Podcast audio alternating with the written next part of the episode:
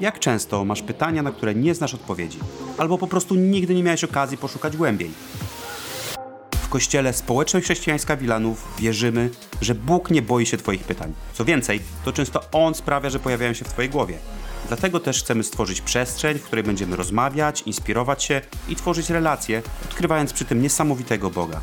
Ten podcast ma na celu podzielenie się naszą perspektywą i pomoc w znalezieniu odpowiedzi na nurtujące pytania. To jest seria Czuj się jak u siebie. A dzisiejsze pytanie: jak pielęgnować i dbać o ogród? To znaczy życie. Witaj w podcaście Nurtujące Pytania, podcaście społeczności chrześcijańskiej Wilanów. To jest seria, która przez ostatnie kilka tygodni była naszym tematem rozmów. Patrzyliśmy na różne pomieszczenia domu, które są trochę jak pomieszczenia naszego życia. Obrazują różne sfery i części tego, co budujemy tu na Ziemi, a co nazywamy udanym życiem. Byliśmy m.in. w salonie, patrzyliśmy na wartości, którymi na co dzień żyjemy, jako rodzina, jako indywidualne osoby.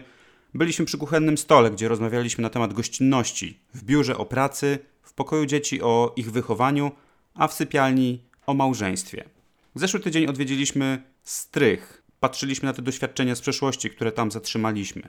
I tak naprawdę każde z tych pomieszczeń to obraz tego, jak budujemy nasze życie, jak dbamy o porządek, jakie mamy priorytety i czym tak naprawdę kierujemy się, jeżeli chodzi o każdą z dziedzin naszego życia.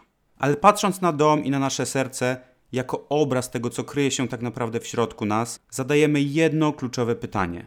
I pytanie to pojawia się tu w kontekście życia chrześcijańskiego, czyli ludzi, którzy uwierzyli i żyją będąc kierowani przykładem Jezusa. To pytanie właśnie w kontekście domu. Czy pozwalamy Jezusowi czuć się u nas jak u siebie w każdym z pomieszczeń, o których rozmawiamy? Czy raczej traktujemy go jako gościa w niektórych z nich?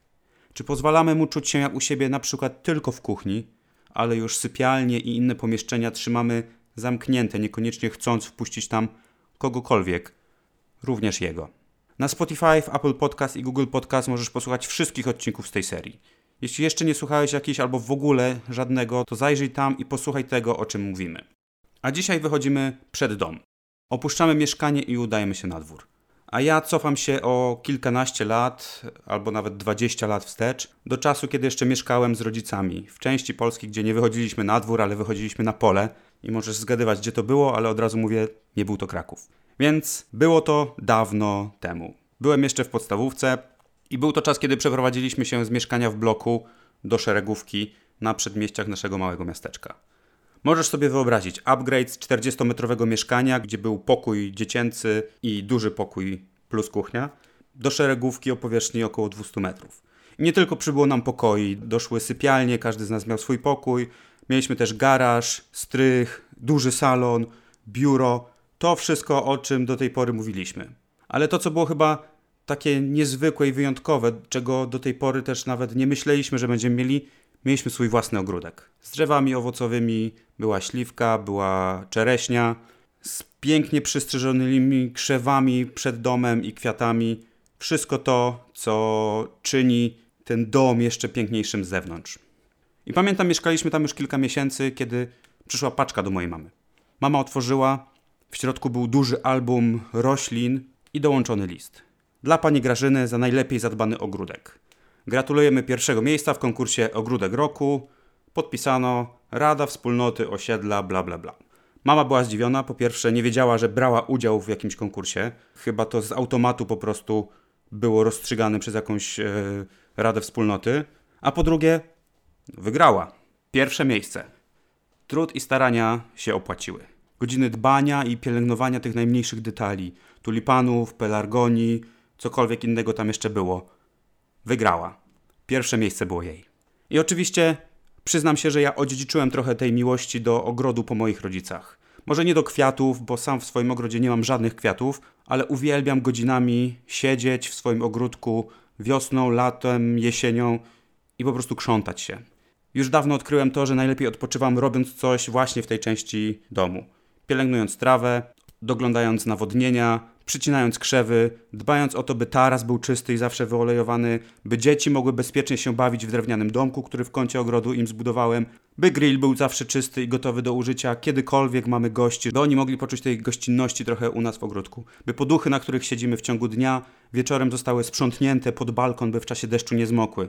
I jeszcze mnóstwo, mnóstwo innych rzeczy, które sprawiają, że to miejsce w naszym domu jest wyjątkowe dla naszej rodziny i każdego, kto nas odwiedza. I moja żona może potwierdzić, że jeżeli chodzi o nasz ogród, to dbam o to miejsce super wyjątkowo.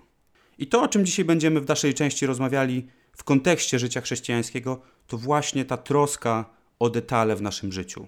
Troska o te małe rzeczy, które sprawiają, że całokształt naszego życia wygląda tak, jak wygląda. I czytamy fragment z przypowieści Salomona z 24 rozdziału, a później Nate będzie trochę więcej o tym mówił w kontekście właśnie tego fragmentu. Przechodziłem obok pola należącego do lenia i obok winnicy człowieka bez rozumu. Zauważyłem, że wszystko porosło tam chwastem, powierzchnie pokryły pokrzywy, a ogrodzenie z kamieni było rozwalone. Gdy tak na to spojrzałem, dotknęło to mego serca. Z tego, co zobaczyłem, wyciągnąłem naukę. Trochę pospać, trochę podrzemać, trochę założyć ręce i odpocząć, a ubóstwo nadciągnie jak włóczęga i niedostatek jak uzbrojony złodziej. To ciekawy fragment mówiący o ogrodzie. Człowiek przechadza się po polu i widzi ogród. Widzi, że o ogrodzenie nikt się nie troszczy, do tego stopnia, że się rozwala. Zauważa, że chwasty i pokrzywy porastają w większość terenu. I to, co mogłoby być pięknym ogrodem, coś, co mogłoby być miejscem, które przynosi radość, nagle teraz staje się miejscem opuszczonym, czymś strasznym. Robi krok wstecz i zadaje sobie pytanie, jaką lekcję mogę z tego wynieść? I to, do czego dochodzi, jest interesujące. Trochę pospać, trochę podrzemać, trochę założyć ręce i odpocząć.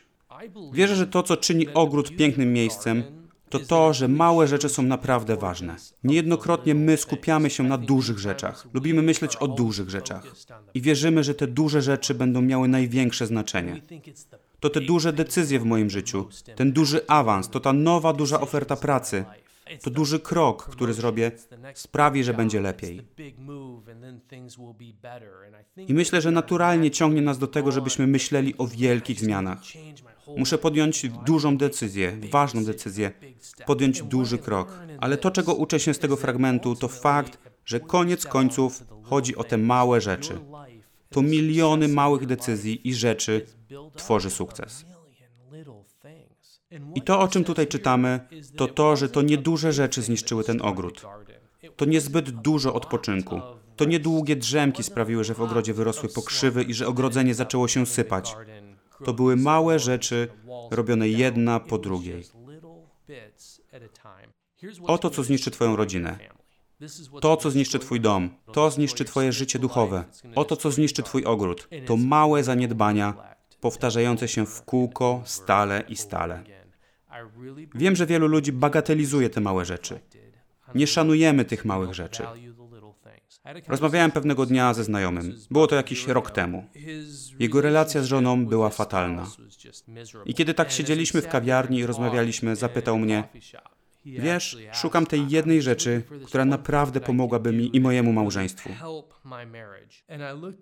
Spojrzałem na niego i powiedziałem: Doskonale wiem, że to jest to, czego szukasz.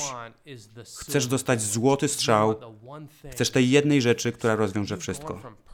Spotykasz się z ludźmi i oczekujesz jednej dobrej rady, która naprawi Twoje małżeństwo. A prawda jest taka, że nie ma takiej jednej rzeczy. Milion małych rzeczy spowodowało, że Twoje małżeństwo jest rozwalone i potrzeba miliona małych rzeczy, które z powrotem je naprawią. Problemem z Tobą jest to, że nie jesteś facetem gotowym zrobić te milion małych rzeczy. Nie chcesz tego.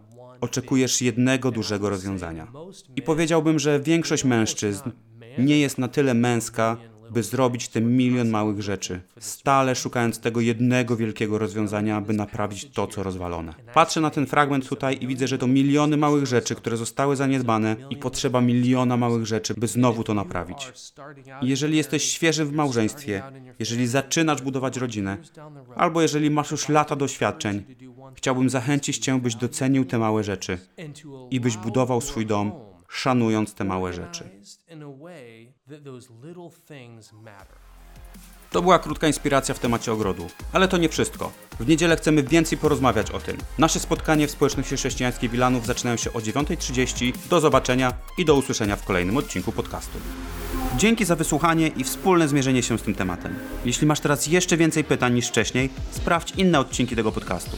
Zajrzyj na nasze social media i stronę schwilanów.pl, by dowiedzieć się więcej o naszym kościele. Zapraszamy Cię również na niedzielne spotkanie, gdzie rozmawiamy, inspirujemy się i każdy ma okazję podzielić się swoją perspektywą na dany temat. Do usłyszenia w kolejnym odcinku podcastu Nurtujące Pytania.